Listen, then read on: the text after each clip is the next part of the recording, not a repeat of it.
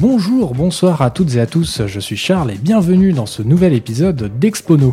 Nous nous retrouvons cette semaine pour parler d'un thème que nous avons brièvement évoqué mais jamais traité, l'e-sport. Qu'est-ce que l'e-sport? Comment s'organisent les compétitions? L'e-sport aux Jeux Olympiques pour ou contre? Ce sont les questions auxquelles nous tenterons de répondre au cours de cet épisode. Vous l'aurez compris, le programme est extrêmement chargé. Afin d'évoquer tout ça, je suis accompagné par trois invités ce soir. Il est un petit nouveau dans l'émission, c'est le caster français d'Overwatch le plus stylé du moment, il peut briser des noix de coco à main nue. Bonsoir Alexandre, alias Suriplay. Eh bien bonsoir Charles, ça fait plaisir d'être là. Euh, comment est-ce qu'on doit t'appeler dans cette émission du coup, Alexandre ou Suriplay Comme tu le sens, mais tu peux dire Suri par exemple. Allez Suri, c'est parti. Il connaît par cœur les tactiques de LoL, il possède tous les skins et est capable de jouer à n'importe quel poste sur une map. Bonsoir Louis. Bonsoir Charles. Il n'y connaît rien en e-sport, il est là parce qu'il a vu de la lumière et est entré par hasard. Bonsoir Enguerrand. Bonsoir, euh, dis donc vous êtes nombreux ici. Les amis, je suis ravi de parler de ce sujet euh, avec vous. On va d'abord faire euh, quelques, quelques présentations d'usage. sur quel jeu jouez-vous ou quel jeu castez-vous le plus? Et on va commencer par Louis. Alors moi, je joue à League of Legends depuis 8 ou 9 ans, quelque chose comme ça. Ça commence à faire pas mal de temps. J'ai vu le jeu évoluer au fur et à mesure. J'ai atteint le grade euh, Diamant 2, pour ceux qui connaissent. Et là, je suis passé sur les autres jeux de l'entreprise Riot, donc euh, Combat Tactique et Runeterra. Donc il y a différents types de jeux. Il y en a plus accès mécanique de jeu, euh, savoir jouer vite, réfléchir rapidement, et d'autres qui sont un petit peu plus réfléchis. D'accord, parce qu'en fait, Riot, donc c'est un éditeur. Oui. Et Riot a édité donc League of Legends, qui est un monstre de l'e-sport aujourd'hui. Et avant, il y avait juste un mode de jeu. En fait, c'était du 5v5, c'est ça? C'est exactement ça. Ça reste toujours le mode de jeu qui est le plus prisé, le plus représenté en compétition. Euh, c'est toujours celui auquel joue la majorité des joueurs. Ils ont édité d'autres jeux. Euh, euh, depuis, depuis peu, en fait, ça fait seulement un an qu'ils ont commencé. Mmh. Donc il faut savoir que pendant dix ans, l'entreprise s'appelait Riot Games ils avaient qu'un seul jeu, donc ça a donné jour à pas mal de blagues. Ouais, effectivement. Ok.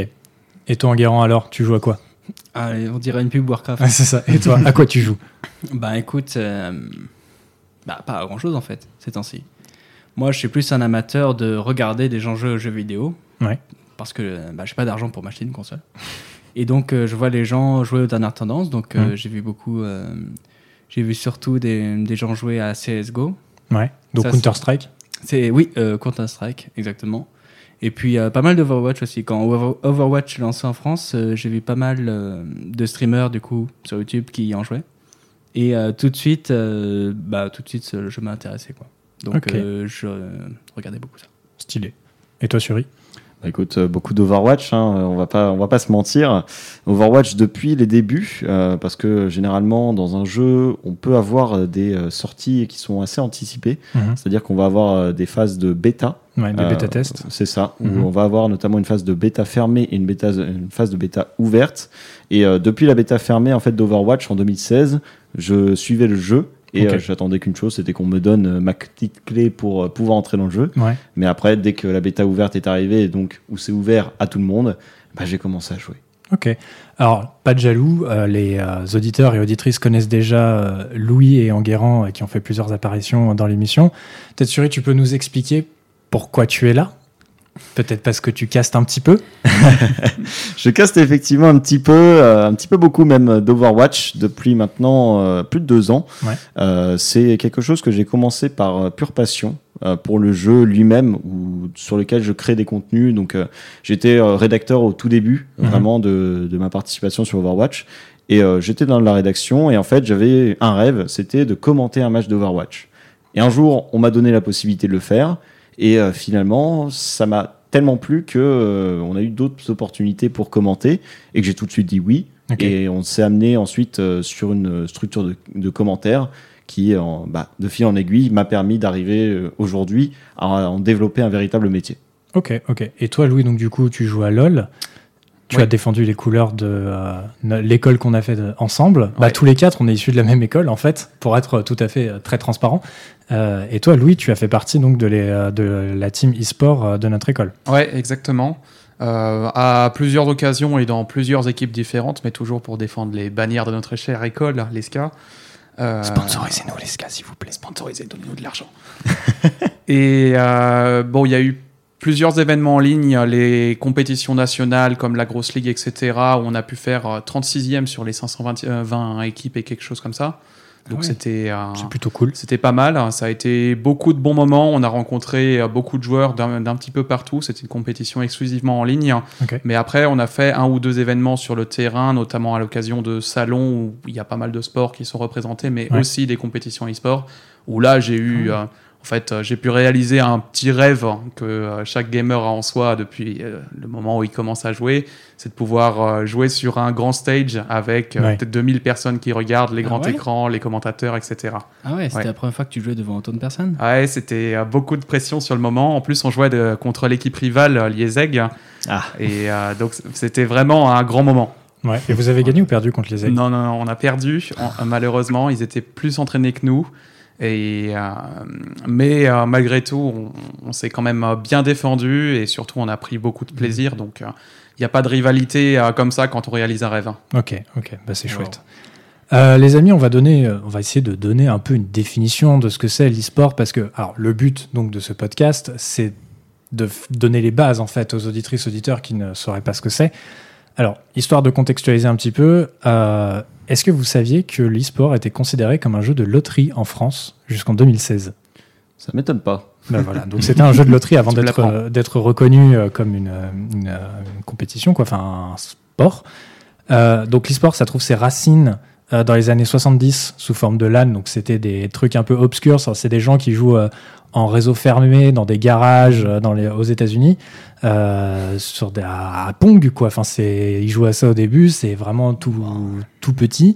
Euh, ça se démocratise de plus en plus à la fin des années 80, mais surtout fin des années 90 avec l'arrivée d'Internet. Et là, ça explose complètement. Et le point tournant de l'e-sport, enfin, ce qui est considéré vraiment comme le, le point pivot, c'est 2011 avec l'arrivée d'un petit nouveau sur le marché de l'e-sport qui s'appelle Twitch. Et là, vraiment, euh, l'e-sport explose parce qu'on peut regarder du e-sport depuis chez soi, ce qui n'était pas nécessairement le cas avant. Il mhm. faut savoir, alors du coup, il y a beaucoup de gens euh, qui demandent euh, comment on gagne de l'argent en faisant de l'e-sport. Bah, il faut savoir qu'en fait, 40% des revenus de l'e-sport, c'est du sponsoring, donc comme pour une équipe de sport classique, quoi, en quelque sorte. Donc il n'y a pas vraiment de très grosse différence. C'est quoi pour vous la, définition de l'e-sport Du coup, on va commencer par toi, Suri.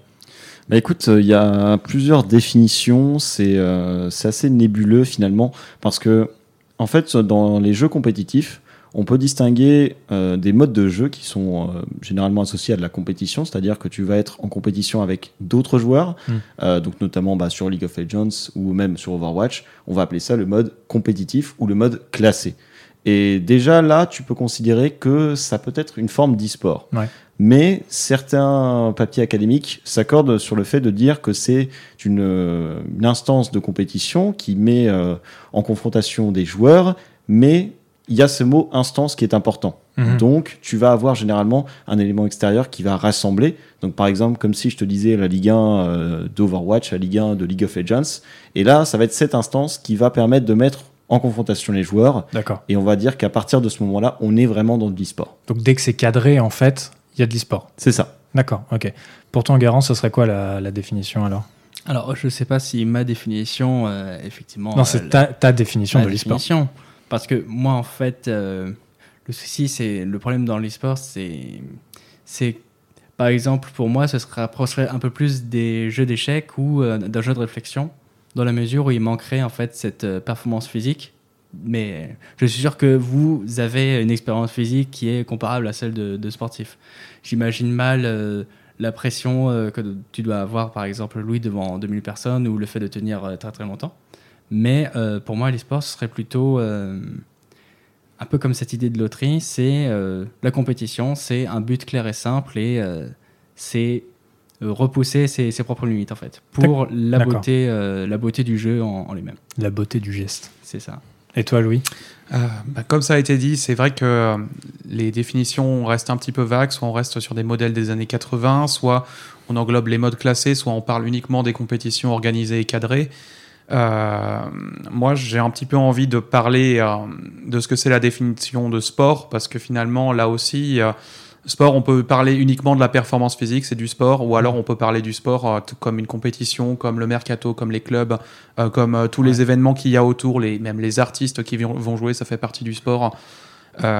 finalement, l'e-sport, c'est un petit peu, c'est un petit peu la même caractéristique, c'est qu'on ne sait pas vraiment de quoi on parle, euh, mais finalement, ça rassemble beaucoup de choses. La seule différence avec le sport, c'est qu'on va pas regarder une, une performance athlétique, on va regarder des joueurs qui vont jouer en fait. Mais c'est ce que tu disais en guérant.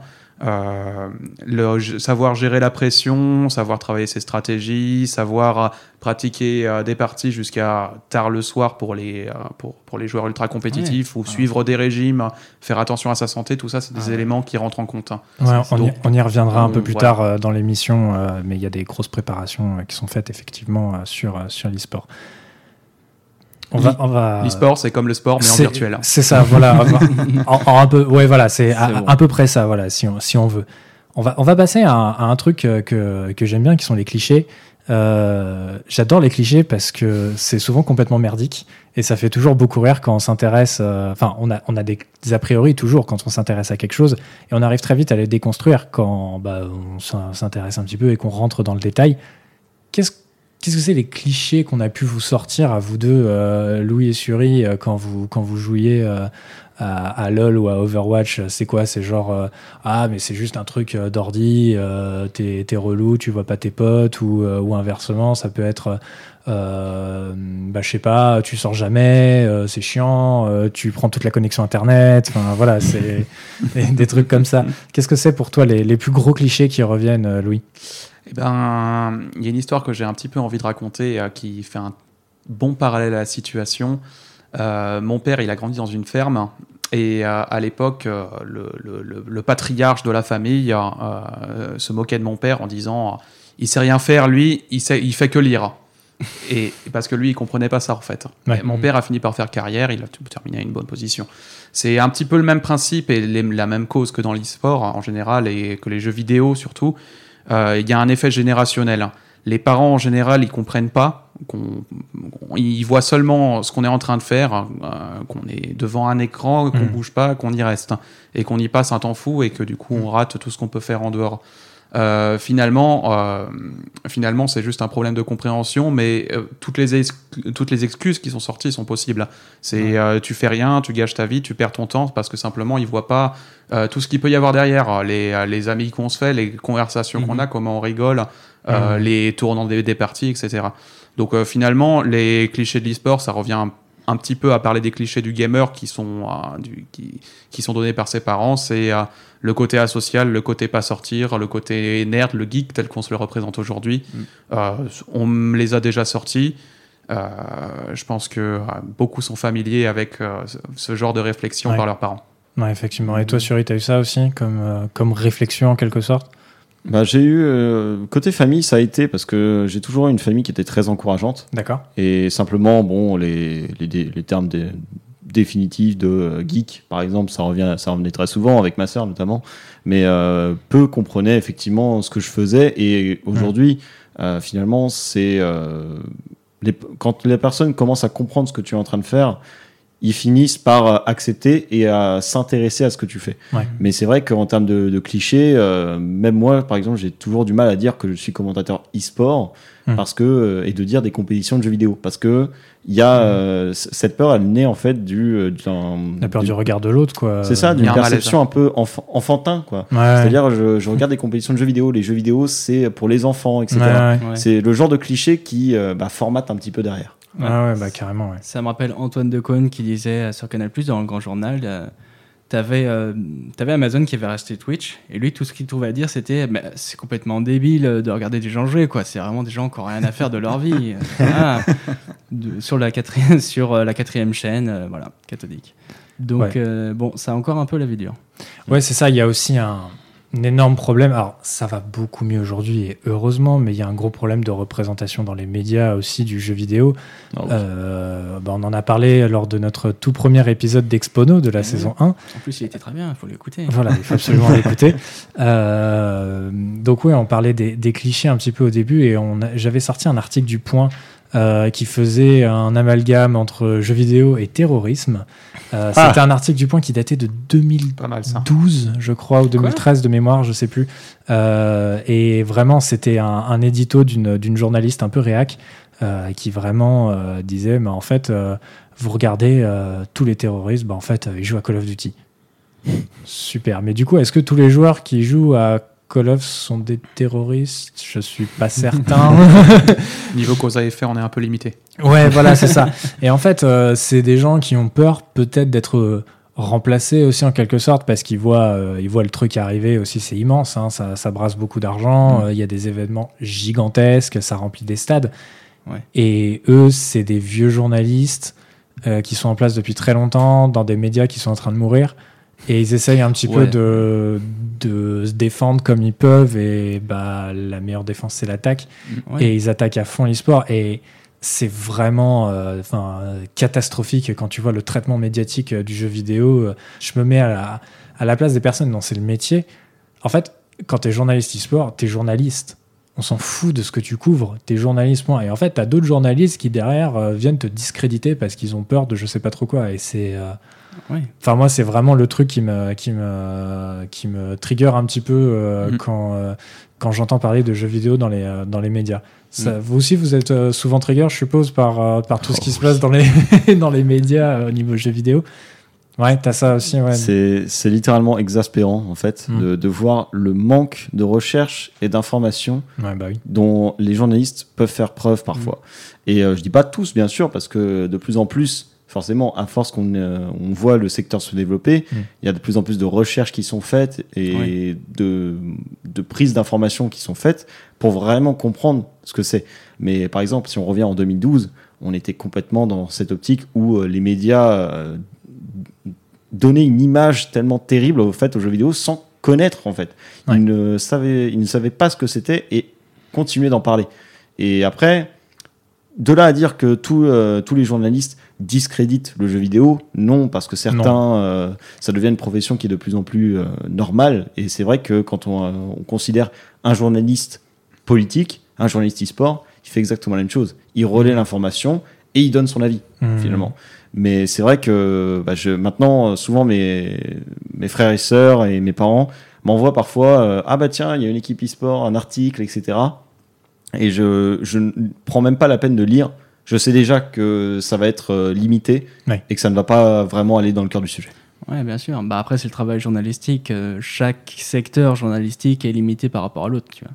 Hmm. Un journaliste euh, sportif lambda, il, sait bien, il en sait bien plus sur le foot qu'un journaliste de l'actualité internationale ou qu'un journaliste de la tech. Quoi. Ça, c'est le fonctionnement ça, mais plus ou moins attendu du journalisme. mais... Disons que si par exemple je suis un journaliste généraliste qui va aller écrire sur la tech ou le jeu vidéo, je vais aller me renseigner, tu vois. Je vais aller mm. euh, contacter des personnes du secteur, je vais même aller prendre une interview. Et c'est cette démarche-là qui, à l'époque, n'était pas tout le temps faite et qui l'est de plus en plus, heureusement. Mm-hmm. Bah, aujourd'hui, on a sur les articles des journaux et des médias traditionnels, on va dire, qui sont pas spécialistes de l'e-sport, euh, ils sont obligés de s'adapter, ils sont obligés d'essayer de toucher une audience plus large. Forcément, ils sont pas spécialistes du sujet. Et c'est normal. Aujourd'hui, il y en a pas mal qui essayent euh, d'évoluer un petit peu, mais euh, c'est vrai que c'est beaucoup plus facile de rejeter l'e-sport, même si c'est de plus en plus difficile de nos jours, que de l'accepter comme rubrique à part entière, d'embaucher mmh. des spécialistes, etc. finalement, ça s'améliore au fur et à mesure. Euh, on réserve toujours un mauvais sort à l'e-sport dans les médias traditionnels. Euh, mais ça évolue parce que finalement, on voit que l'e-sport, ça commence à générer de l'argent. Mmh. Et c'est là que euh, ça dépasse le statut de simple curiosité et que ça devient un truc sérieux dont on doit parler. Bah, je, vais, rebondir là-dessus, parce que c'était ce que, ce que j'allais dire en parlant d'argent. Mmh. avant, de, avant de venir, là, pour, pour préparer un peu l'émission, j'ai tapé gain e-sport, juste pour voir ce qui allait ressortir. Et en fait, tu scrolles un petit peu, tu tombes rapidement sur le classement des streamers, enfin des streamers, des euh, euh, e-sportifs français qui gagnent le plus d'argent. Et c'est toujours accompagné d'une petite pique un peu à la con, je trouve. Genre, euh, au lieu de. C'est souvent bah, des jeunes, enfin, ils, sont, ils ont 16-18 ans, tu vois, enfin, ça, souvent. Et c'est toujours accompagné d'une pique que je trouve vraiment nulle, qui est au lieu de se concentrer sur ses études, il préfère gagner de l'argent en jouant à Fortnite, par exemple. Et ça, c'est vraiment un truc, mais C'est très français. Ouais, voilà. Et c'est là où je veux en venir. C'est même au-delà de ça, même sans taper juste gain e-sport. Tu, tu, parlais de brève que ta famille peut t'envoyer sur une équipe de e-sport. Si tu lis cette brève, euh, dans, allez, on va dire 80% des cas, tu vas voir euh, le, gain total de l'équipe, ce qu'ils ont gagné, ce que gagne chaque personne dans l'équipe, et ça va être hyper détaillé. Alors il y a un travail journalistique qui est fait, mais il y a un travail journalistique qui est fait pour, pour discréditer, pour alimenter une espèce de haine en quelque sorte, parce que c'est un truc hyper tabou en France, ils le savent, et ils jouent là-dessus à fond, et c'est vraiment mais hyper. Euh, enfin, c'est débile, débile de le faire ça. C'est au lieu de relayer une information et de dire regardez, c'est créatif, il y a un truc qui se crée, c'est bien, il faut le supporter parce que ça sort de l'ordinaire. Ils disent regardez, ils gagnent tant en jouant à des jeux vidéo. Ça, c'est l'ambiance globale. Ça c'est surtout serait surtout un manque de respect du sport de manière générale. Parce que tu as ça, aussi, avec le salaire des footballeurs qui sont censés représenter le salaire de tous les footballeurs euh, licenciés en France euh. oui oui non mais bien sûr c'est bah, un footballeur il va être traité de con euh, genre un mec qui 11 mecs qui poursuivent une balle c'est le cliché sportif habituel tout à fait tout à fait. Ça suit en fait le vrai enfin le chemin du sport quoi en quelque sorte. Tu prends des articles de foot qui parlent de Neymar on va te parler de son QI de mono et du salaire qui touche et ça s'arrête là, on ne parlera jamais du fait que c'est un super footballeur qui a gagné la Ligue des Champions et, voilà. Et en fait, ça suit exactement le même, euh, la même trajectoire, je trouve. Et c'est vraiment trop dommage, quoi, parce qu'on sait ce qu'il faut éviter. On voit comment ça se passe pour le mm. sport, on sait le traitement qui est réservé quand ça sort un peu de l'ordinaire, quand il y a des gens qui gagnent beaucoup d'argent en faisant des choses où ça demande un don. Mm. Et les gens sont pas, on va pas dire être jaloux parce que c'est pas, enfin, ça, ça rentre un peu dans la jalousie, mais pas que. Et il y a un côté genre euh, fascination, mais pas de la bonne fascination, c'est de la fascination genre ah mais qu'est-ce que c'est que ce truc, ça ça devrait pas être là quoi, ça n'a ça, pas lieu d'être. C'est il y a, y, a, y a un très bon exemple qui est sorti bah, assez récemment finalement.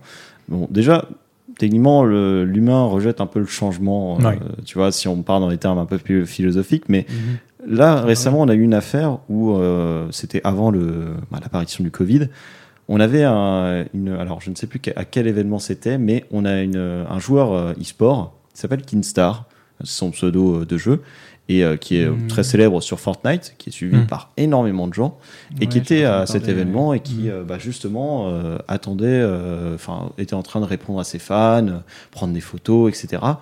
Et il y a une équipe de France 2, je crois, qui bah, apparemment n'a pas respecté les conditions de sécurité, n'a pas respecté les attentes pour les presses, etc.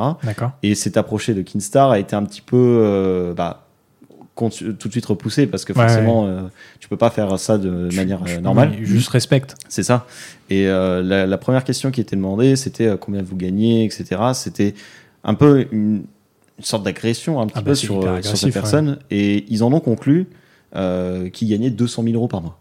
Comme ça, ah. un chiffre sorti, mais de, de, de hmm. nulle part et ah sans aucun fondement. C'est bien connu qu'ils ont, enfin que c'est des salaires et que c'est pas du tout des prize money euh, ce qu'ils gagnent. Non mais c'est ça, c'est ridicule. Ok, c'est une personne qui est très connue et qui probablement gagne très bien sa vie, mais de, de là à lancer un chiffre sans même avoir des sources, hmm. c'est terrible. Hmm. C'est du mauvais journalisme hein, et ça, ça touche. Euh, bien plus que l'e-sport, hein. ça, touche, euh, ça touche vraiment tout. c'est les mêmes journalistes qui disent ils gagnent 2 millions en tapant dans un ballon. Bah, c'est ça, on en revient mhm. au le traitement médiatique euh, du, de l'e-sport. Euh, de l'e-sport, de, de l'e-sport, du sport, de l'art, etc. Mhm. Euh, tous ceux qui s'y connaissent pas, qui essayent de faire des articles médiatisés qui coûtent cher, ils vont, ils vont vulgariser, ils vont bâcler le travail, ils vont pas chercher les infos. Bon, ça, je suis pas sûr qu'on réussisse à l'éliminer en, un podcast, malheureusement. Bah, eh oui, c'est ça. Non, non, mais déjà, on, a, on déconstruit pas mal de choses et ça, c'est cool. on va Vas-y, vas-y, pardon. Oui, parce qu'il y a aussi une histoire, du coup, c'est c'est quelle est la proportion de joueurs de e-sport euh, qui gagnent en fait leur vie en, en, faisant ça en fait? Parce que peut-être qu'on parle de la centaine de personnes qui arrivent à en vivre en fait. Moi, je moi je sais pas du tout euh, l'économie de l'e-sport. Il n'y a pas vraiment de, de, chiffres à donner, mais tout de suite dans, dans la question, il y a quelque chose qu'il faut se demander.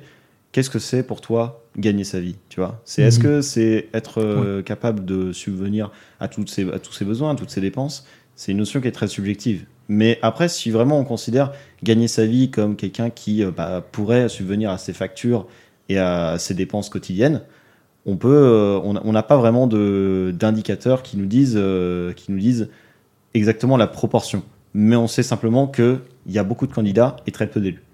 Mmh, bah, c'est ça, ouais. heureusement, par contre, on voit pas mal de chemins de carrière qui se dessinent, non pas seulement pour les joueurs, mais aussi au fur et à mesure que les équipes et les clubs s'agrandissent.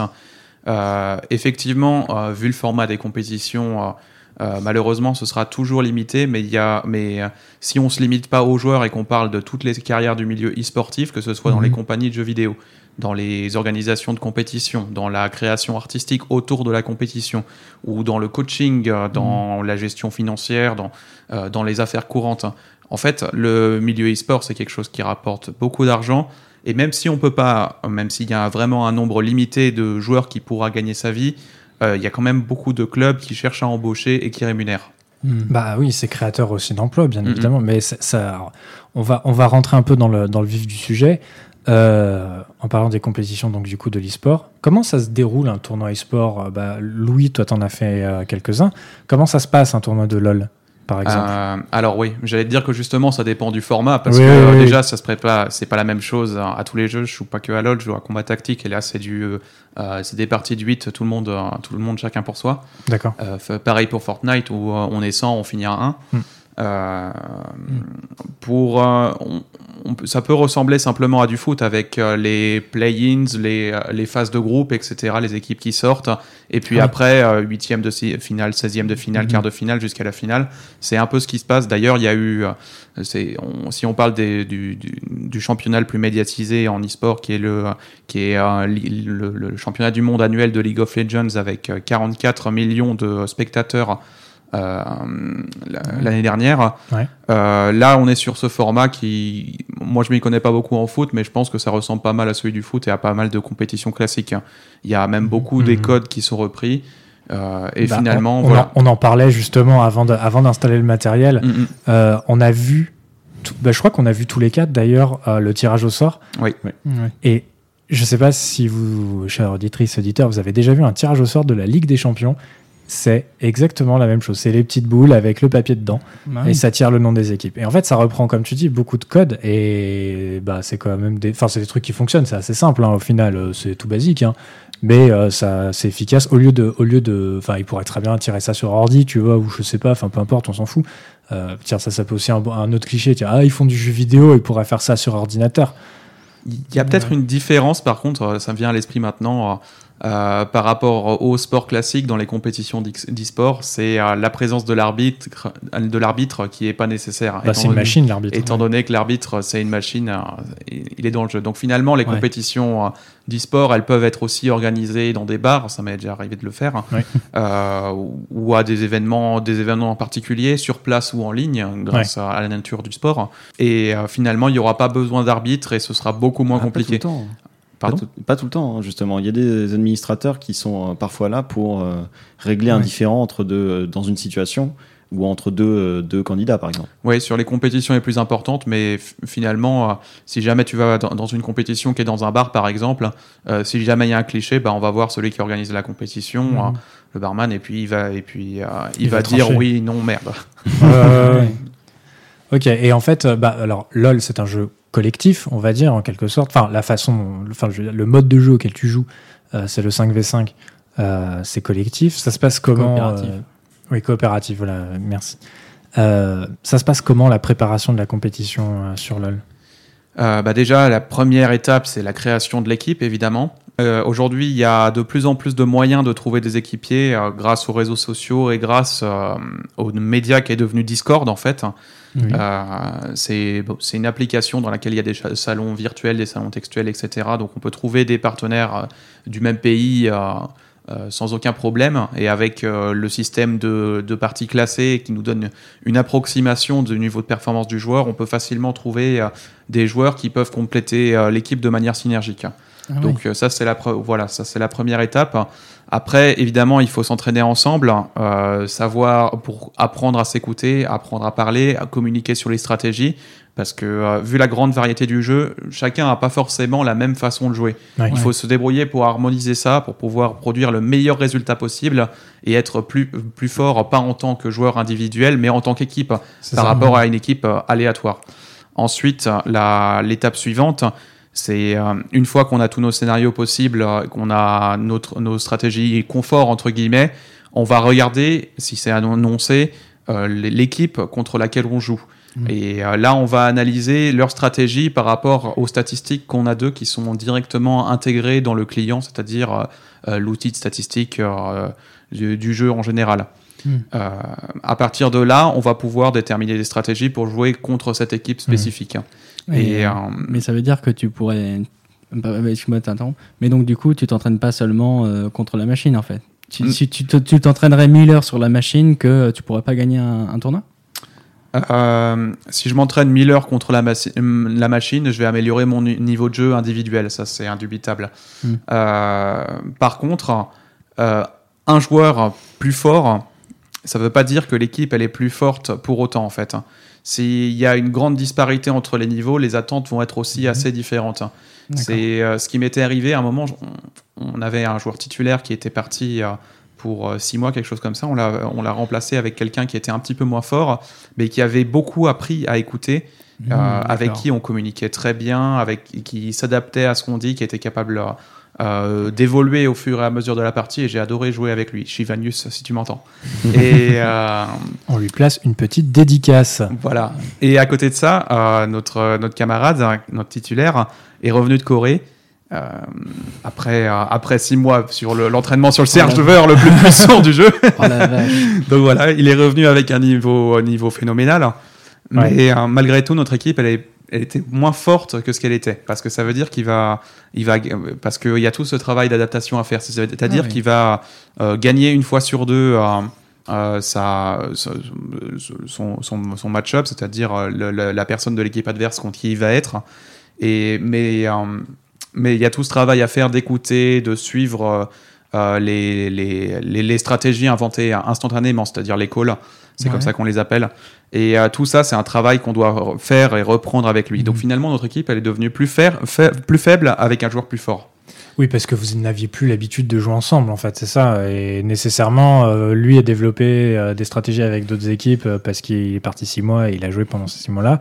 Et vous, vous vous êtes adapté à la nouvelle personne qui est rentrée dans l'équipe. Voilà, c'est un peu ça. C'est surtout qu'en plus, euh, bah, il était adapté aux stratégies. Euh, quand on joue tout seul, quand on, est, quand, quand, on laisse la machine nous trouver quatre alliés aléatoires et cinq adversaires aléatoires. Et là, la façon de jouer quand on est tout seul, c'est euh, bah, complètement autre chose en fait. Parce qu'il n'y a pas cette dimension, on écoute, on fait des stratégies. Mmh. C'est à mon niveau individuel, qu'est-ce que je peux faire pour gagner la partie? C'est ça. Et si on persévère assez, on gagne euh, plus de 50% des parties, on finit par monter au fur et à mesure. Hmm. Ça prend du temps, c'est pour ça aussi que nos parents. tu m'étonnes, oui. Mais attends, euh, tu... quand tu étais plus jeune, tu cachais des cours de stats euh, sous ton lit Parce que là, tu me parles beaucoup de statistiques, de, de match-up. C'est assez compliqué. Bah, je dirais que sur un jeu comme League of Legends et sur même la plupart des jeux ou des sports, bah, il y a la stratégie, il y a la partie micro, c'est-à-dire comment est-ce qu'on va enchaîner les touches de manière à faire euh, des, des, des combos efficaces pour pouvoir euh, être plus fort que son adversaire, pour pouvoir euh, le combattre plus efficacement et prendre un avantage par réflexe en fait, on va dire mm. le côté explosif du sportif. Et puis on va avoir la stratégie macro, c'est qu'est-ce que je très bien, je suis en train de gagner, qu'est-ce que je peux faire pour convertir ça en victoire? C'est quelle stratégie je peux mettre en place avec mon équipe, sur quoi je peux faire pression pour que à la fin ce soit nous qui gagnions la partie et pas pour, pas pour qu'on se fasse voler la partie. Donc euh, voilà, il y, a ces, y a ces deux dimensions là. Euh, moi, j'ai un niveau de mécanique euh, micro qui est correct, mais je suis loin. Enfin, à, 25 ans, je suis déjà périmé en fait en, en tant que joueur d'e-sport. Donc voilà, j'ai le, j'ai le basique et le nécessaire. Et en fait, moi, je suis plus sur la stratégie, sur les statistiques. Je sais ce qui est fort, je sais ce qui est pas fort, et je sais où appuyer pour gagner une partie. Est-ce que je vais envoyer mon ballon au centre ou à droite oui, c'est ça, ok. Et euh, je me tourne vers notre euh, expert journaliste, euh, notre Thierry Roland de l'e-sport. En duplex. Est-ce que vous nous entendez, Suri? Vous êtes en direct des, de la Ligue 1 Overwatch.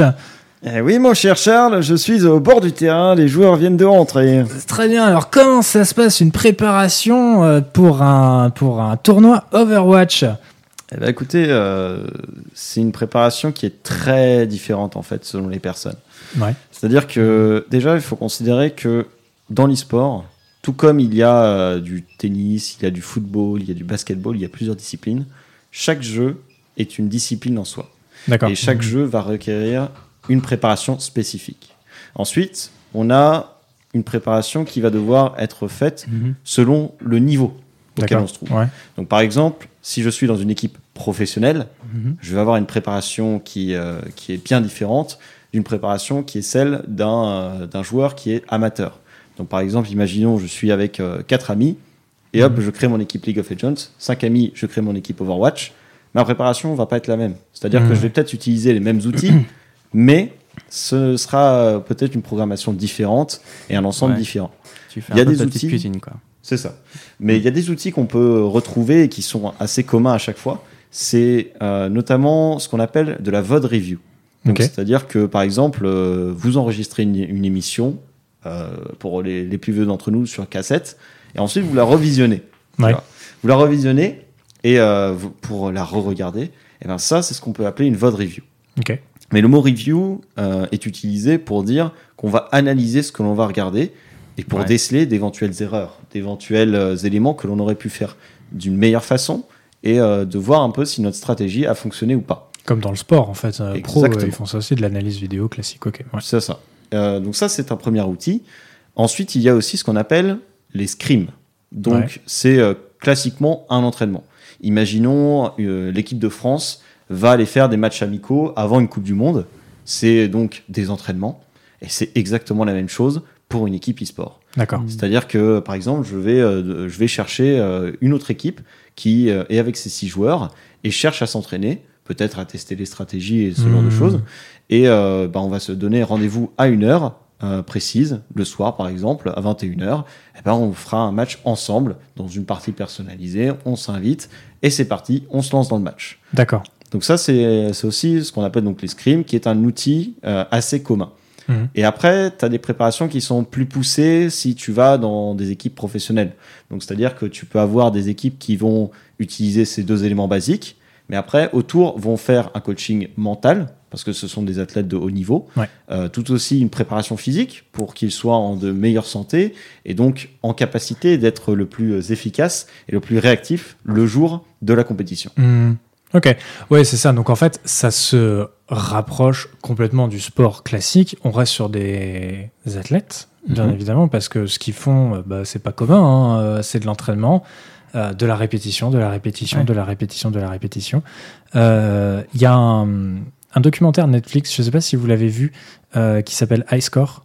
Euh, qui, revient, voilà, qui revient. Alors je vais essayer de pas te le spoiler. Euh... Qui meurt à la fin, dis-le. Ah, ils meurent tous. Euh, non, mais en fait, à un moment, ils suivent une équipe de Street Fighter euh, ah, qui joue sur Street Fighter 5. Si je ne pas de bêtises, c'est le dernier qui est sorti de la oui, série. Que 5. Je crois que c'est le 5, voilà. Et ils montrent un petit peu la préparation physique. Et c'est quand même assez impressionnant. je veux dire, les mecs, bon, bah voilà, ils sont physiquement pas forcément très, euh, très impressionnant, mais pourtant, euh, il court mm. beaucoup, euh, il y a des pompes, des abdos, machin. En fait, une vraie préparation de sportif qui existe. tu parles de coaching mental aussi, c'est pareil, parce que c'est super difficile de répéter tout le temps, tout le temps, tout le temps, tout le temps, tout le temps les mêmes gestes. Mm. Il y a quand même une, une automatisation qui se, qui se met en place, mais il faut arriver à performer sur ce truc-là aussi. Et alors, certes, c'est très binaire, hein, le jeu vidéo, c'est 1 ou 0. Hein, c'est t'as gagné ou t'as perdu. Il n'y a, y a, pas de, y a pas vraiment de juste milieu, quoi. ça n'existe pas vraiment. Il y a hmm. peut-être des situations où il peut y avoir un match nul, mais ça reste euh, très rare. C'est comme partout, hein, c'est tu gagnes ou tu perds. Et voilà, c'est pousser vraiment l'automatisation. C'est tout le monde a la même performance d'automatisation, mais c'est la pousser encore plus loin pour euh, gagner au maximum euh, des, hmm. des, des, parties. Quoi. Donc c'est quand même quelque chose d'assez impressionnant. Et puis, comme dans le sport aussi, il y a du dopage. Euh, ça, alors ça, ça m'a, ça m'a vraiment surpris. J'ai vu des mecs se faire virer pour dopage. Prennent des, des, euh, des médocs pour être plus concentrés, parce que c'est souvent sur ça. C'est pas tellement sur les performances euh, sportives, c'est sur la concentration. c'était sur Dota 2, je crois, qu'il y avait eu un énorme cas de dopage. Ça avait, ça avait fait un énorme, un énorme scandale. Mhm. Il y avait des Russes aussi dedans impliqués. Les Russes sont jamais très loin, je pense, quand il y a des, euh, des histoires de dopage euh, dans, le, dans, le, dans, une performance sportive. glissant. Ouais, ouais, attention, euh, on dérape. non, mais voilà, donc en fait, il y, a quand même beaucoup de choses, on répète un peu la même chose, mais beaucoup d'éléments qui se rapprochent du sport. Et c'est ça qu'il faut bien comprendre pour les personnes qui auraient encore des doutes sur Mais le mec, il reste derrière son ordi et il fait que jouer à un jeu vidéo. Non, vraiment, c'est comme un sportif, il dédie sa vie à ça. Sa, sa carrière est extrêmement courte, encore plus courte qu'un sportif. c'est hmm. quoi C'est 5 ans, 6 ans peut-être la, la, durée de vie d'un. Ouais, 5-6 ans pour les meilleurs encore. Ouais, ça, ça, peut aller jusqu'à jusqu'à 10 ans, mais il faut, il faut être repéré très très tôt. Mhm. Et c'est des cas e, exceptionnels. Mais on a généralement, quand on passe la barre des 25 ans, on est déjà sur la fin. Ouais, voilà, c'est ça. Ce qui n'est pas du tout le cas euh, dans, le, dans le sport. Alors après, ça dépend le sport que tu fais, mais généralement, tu commences à être sur le déclin dans le sport à 32, 34 ans. Là, c'est quand même quasiment 10 ans plus tôt. Euh, et après, par contre, tu deviens coach quand, euh, quand tu as fini ta, ta, carrière, tu deviens coach, mm. tu deviens manager d'une équipe. Donc ça suit un peu les mêmes, les mêmes codes. quoi. C'est quelque chose qui est quand même assez, assez marrant à voir. Il y a une corrélation qui est assez marrante. C'est euh, si, on prend, si on prend les joueurs qui, qui font des prouesses sportives en général dans les sports traditionnels, euh, ceux qui gagnent, bon, on va prendre. Nadal, c'est peut-être un mauvais exemple parce qu'il a duré longtemps, mais je pense qu'il y a des exemples dans le tennis de joueurs explosifs qui, qui se claquaient tout le temps et qui, euh, qui ont fini leur carrière un petit peu plus tôt, euh, par rapport à un Federer qui lui va être plus réfléchi, etc. Euh, et qui va durer mhm. des années, tu sais même pas quand est-ce qu'il va finir. quoi. C'est ça suit un petit peu le même pattern dans l'e-sport. C'est on mhm. voit des joueurs qui brillent une ou deux années et qui sont qui révolutionnent complètement le jeu par leur outplay mécanique, c'est-à-dire Enfin, ils, inventent des combinaisons de touches qu'on n'a jamais vues. Euh, ils réussissent à abattre à plaque couture un adversaire qui est à un niveau exceptionnel. Mais ces joueurs-là, en fait, ils durent, euh, ils durent qu'une seule ou deux, euh, une mhm. seule ou deux années. C'est avec League of Legends, on a le cas par excellence là, quand on a appris que l'équipe championne du monde, celle qui a roulé sur toute la compétition l'année dernière, n'est même pas qualifiée aux Worlds de cette année. D'accord. C'est euh, voilà, les joueurs les joueurs explosifs ça dure moins longtemps, les joueurs tactiques ça dure très longtemps. D'accord, ok. ouais, ça dépend euh, ça dépend ce que tu ce que tu choisis euh, comme comme type de, de carrière. Mm. Comment ça se passe la relation entre les joueurs? C'est quoi? C'est des coéquipiers, c'est des adversaires? Ils se voient comment entre eux? Alors, ça dépend du jeu, je suppose. Les adversaires, en général, on a très peu de contact avec eux. Des fois, enfin, en général, les, les interactions, en tout cas dans League of Legends, elles se, elles se, elle se limite à Good Luck Have Fun au début et à GG Well Played à la fin, qui sont devenus euh, des mots-clés quasiment traditionnels. Des fois, mais on le pense pas, on le dit quand même. Euh, des fois, il y a des cas il y a des, des, incivilités sur le terrain, un petit peu comme dans les sports traditionnels. C'est-à-dire que euh, il y en a un qui va se mettre à, râler dans le chat public, etc., pour une raison ou pour une autre, à blâmer, voire à insulter. C'est un, c'est un, un, problème qui peut y avoir dans les, dans, dans les jeux mm. vidéo en général. le, problème dont les mamans ont, tout, euh, ont toute peur. Euh, c'est un, bon, un problème qui est réglé au fur et à mesure. En tout cas, mm. avec les adversaires, finalement, on a très peu d'interaction. Des fois, un petit compliment par-ci par-là, mais, euh, mais sinon, sinon, pas grand-chose. Après, des fois, on peut garder le contact et puis rejouer contre, contre eux pour s'entraîner au fur et à mesure. D'accord, d'accord. Et toi, du coup, je suppose que tu dois voir quand même des cas assez marrants de conversation entre des joueurs. Enfin, je sais pas si sur Overwatch, j'avoue, j'ai jamais regardé de compétition Overwatch. Est-ce que tu as accès quand même à ce que se disent les joueurs euh, ou c'est très fermé? Alors, il y a, y a, eu une petite affaire en fait euh, cette année. C'est au début, les conversations n'étaient pas visibles. C'est-à-dire que tu as un moyen de cacher le chat en jeu et donc tu ne voyais rien de tout ça.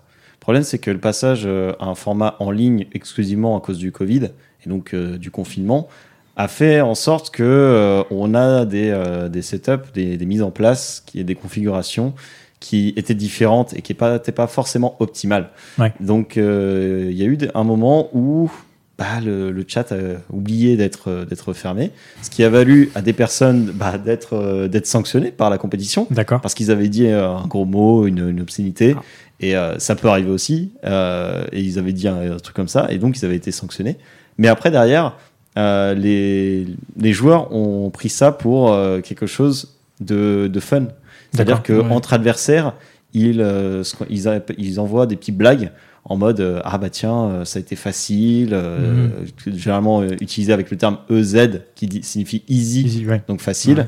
ou alors, par exemple, un site, tu vois, s'asseoir et donc, euh, un petit peu en mode euh, calme-toi, c'est moi qui domine. Mhm. C'est un, un, petit, un petit élément de, de, blague entre. entre c'est du chambrage, quoi. C'est ça. C'est une sorte d'étiquette, en fait. c'est l'étiquette sportive, mais appliquée aux jeux vidéo. quoi. C'est ça. De toute façon, c'est pas pour rien que dans e-sport, tu as sport. Ouais, ouais, non, mais c'est clair, mais on, revient toujours à. ça s'appelle e-sport 101, donc on va reprendre les bases. L'e-sport, c'est un sport. Exactement, exactement. on a, tout, on a tout ça. Selon vous, jusqu'où l'e-sport va grandir? Toi, Garant, qu'est-ce que tu en penses? Euh, bah écoute, elle va grandir autant que euh, la société de consommation va grandir. Parce que le problème que j'ai avec le jeu vidéo, c'est que ça reste quand même un produit de consommation. Hum. Et que euh, ben, j'ai l'impression que la durée de vie d'un la durée de vie d'un d'un e-sport entre guillemets, bah, ça va dépendre de la durée de vie de son jeu, quoi.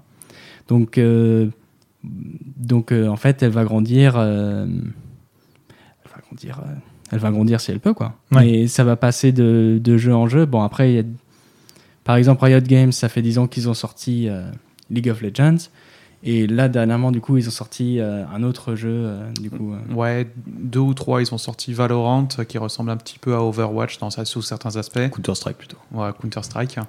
Legends of Runeterra, qui est un jeu de cartes, et Combat Tactique, qui est un jeu à deux plateaux. Ils vont même sortir des jeux en physique. Et donc, du coup, euh, on se rend compte que c'est un jeu qui est bien plus soumis aux lois du marché que, euh, par exemple, des jeux comme euh, le rugby ou le football ou le basketball qui sont quand même qui ont l'avantage d'être là depuis une centaine, peut-être plusieurs centaines d'années. Quoi. Donc, pour toi, il y a encore un trou à faire bah, Pour moi, ça va... l'e-sport va s'accélérer de plus en plus hmm. Parce que bah, c'est va y avoir encore plus cette compétition qu'on peut voir dans ça va plus être la guerre des consoles, ça va être euh, la guerre, euh, la guerre des e-sports. Ça va être euh, la guerre des ligues, la guerre des fédérations. non, la ligue Overwatch est meilleure que la ligue Dota 2. Ou ça va être cette accentuation qu'on a aujourd'hui. D'accord, ok. Donc toi, Louis, qu'est-ce que qu'est-ce que en penses? Tu es d'accord avec ce constat que fait Enguerrand?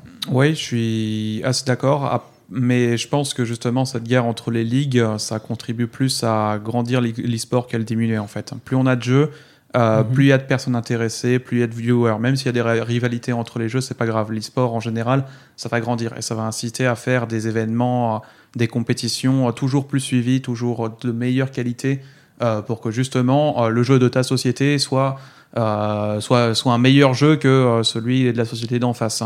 Mhm. Donc euh, tant qu'il y aura encore de l'argent à mettre dans l'e-sport, tant qu'il y aura une base de viewers et que les jeux resteront intéressants, l'e-sport va, va continuer à grandir. Je pense que aussi l'effet générationnel, il va continuer, enfin il va se dissiper en fait. Mhm. Hein.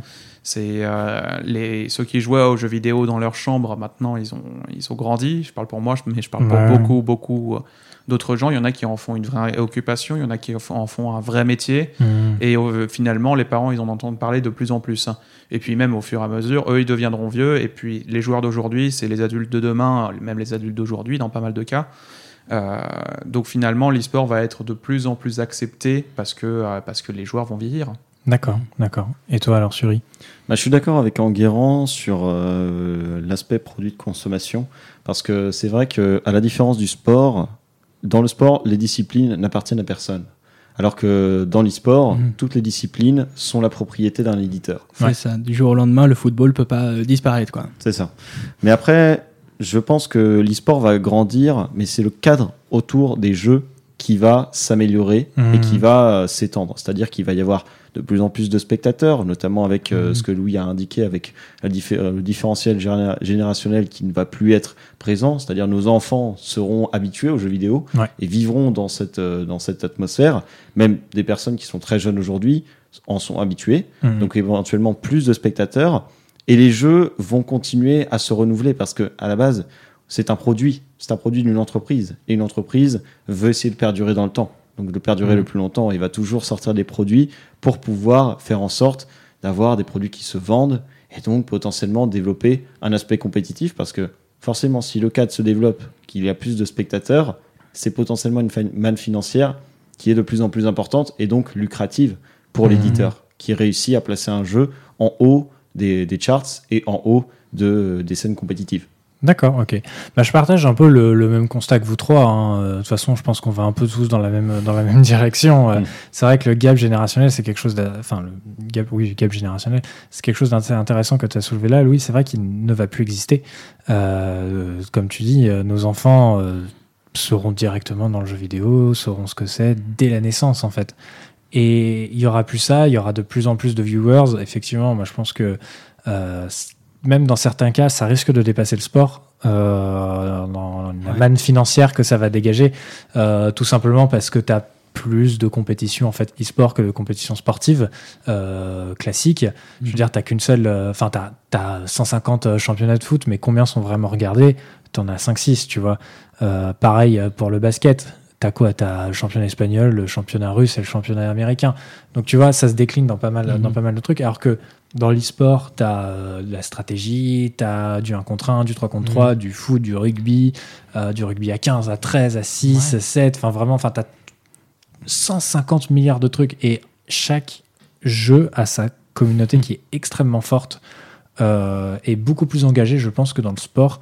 Euh, parce que euh, c'est plus facile de s'identifier à un joueur d'e-sport qu'à un joueur de sport.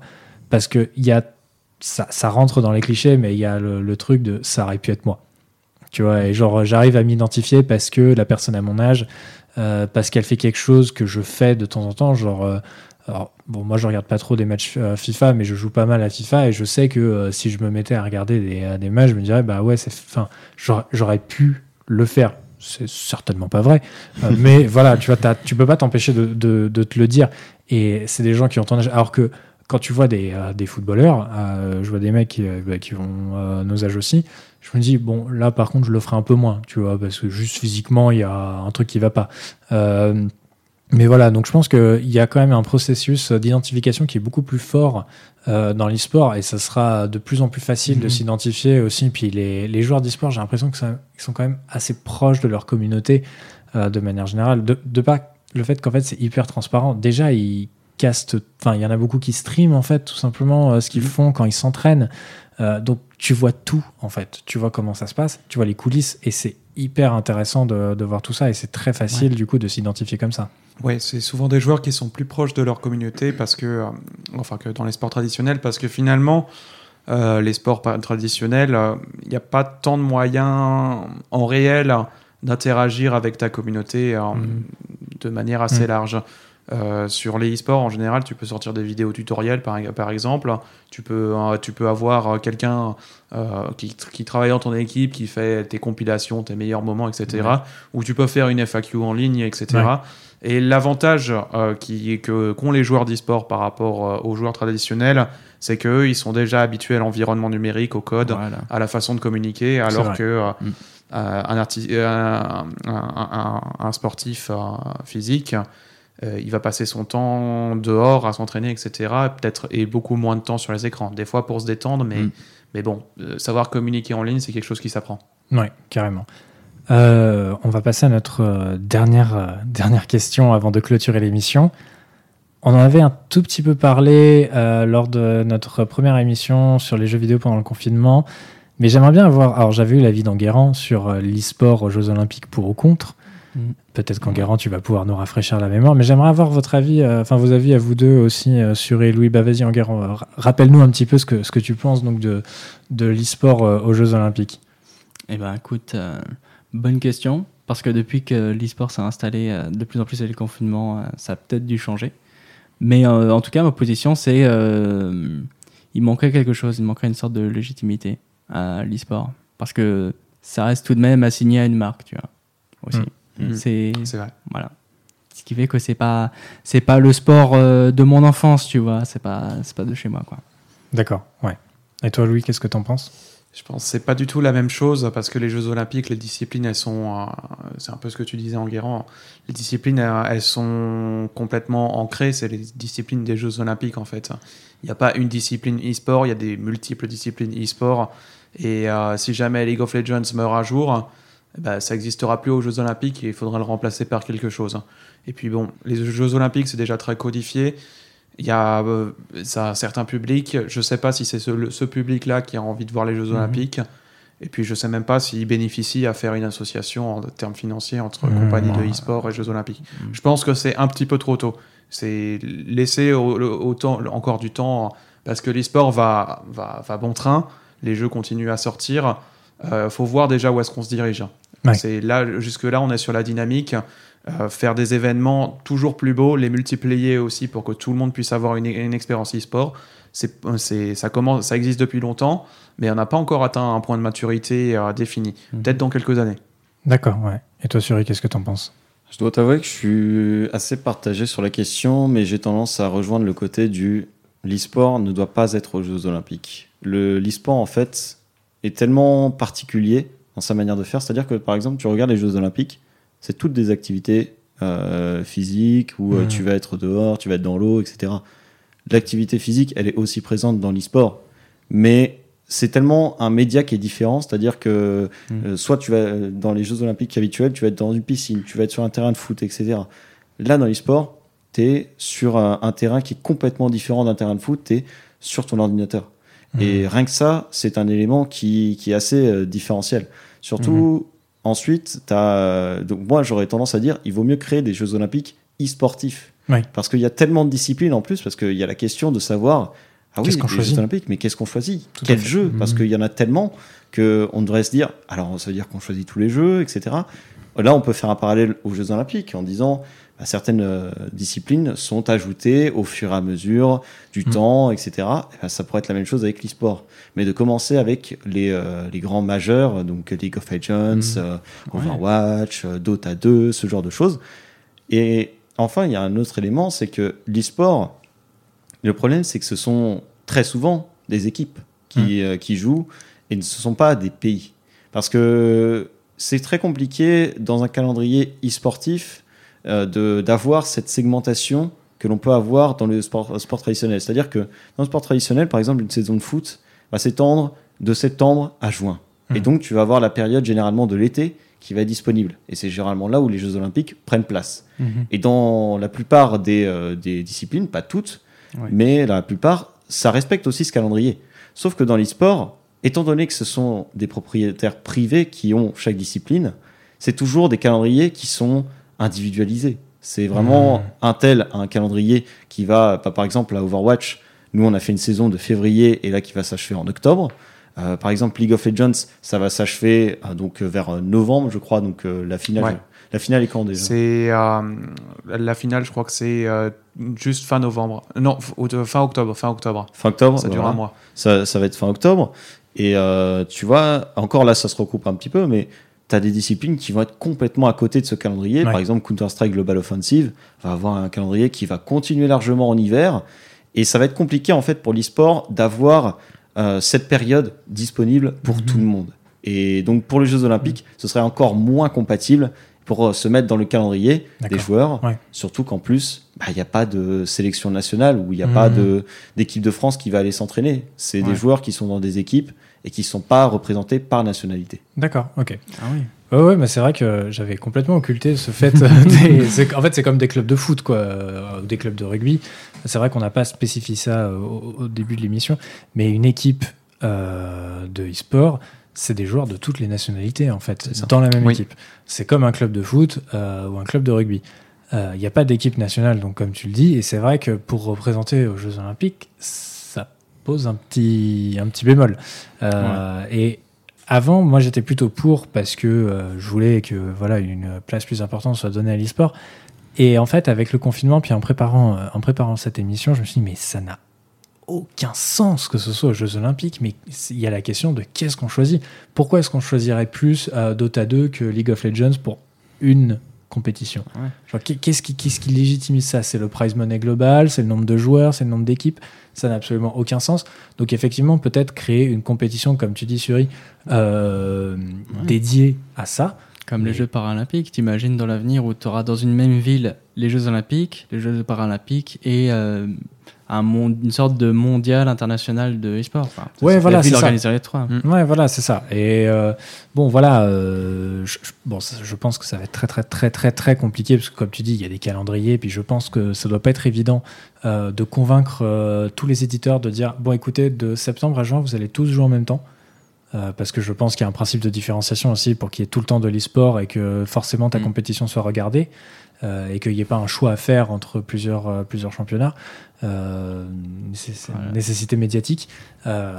je vois mal les mecs s'aligner là-dessus. Quoi. Et puis comme ce que dit Enguerrand aussi est intéressant, c'est que ce sont des marques, ce sont des éditeurs, ce sont pas, euh, c'est pas la marque football, c'est pas la marque tennis. J'imagine mal euh, France 2 dire bon bah écoutez Riot, on va diffuser du coup, euh, on va diffuser League of Legends et Riot va faire bah non, vous avez payé quand en fait? Ouais voilà c'est ça. Mm. Je pense que les droits télé en plus doivent, doivent être assez conséquents. Et ça va, ça va pas aller en s'arrangeant si ça suit la, la, la, la, trajectoire du sport. Donc nécessairement, ça va être très compliqué, je pense, de faire de la retransmission. Alors, il y a peut-être Twitch éventuellement où ça pourrait se faire, mais en tout cas pas sur le média traditionnel télé qui existe aujourd'hui. Je pense que voilà, mm. c'est, ça pourrait être trop, ça, sera trop dur, trop compliqué à faire. Il y a trop de trop de disparité en fait entre les deux euh, les deux médiums qui ne sont enfin qui ont rien à voir en fait euh, mhm. entre eux quoi et puis puis voilà il y a l'équipe 21 qui euh, qui enfin maintenant équipe TV qui diffuse des compétitions de FIFA. Beansport aussi le fait. Et ils ont des journalistes sportifs du coup e-sport sur ça. Mais c'est diffusé super tard le soir. Genre l'émission commence à minuit une heure du matin s'achève à 3 heures. Mais qui regarde ça? Enfin, vraiment, même je pense, les personnes qui doivent suivre la compétition FIFA ont dû certainement déjà voir les matchs en plus.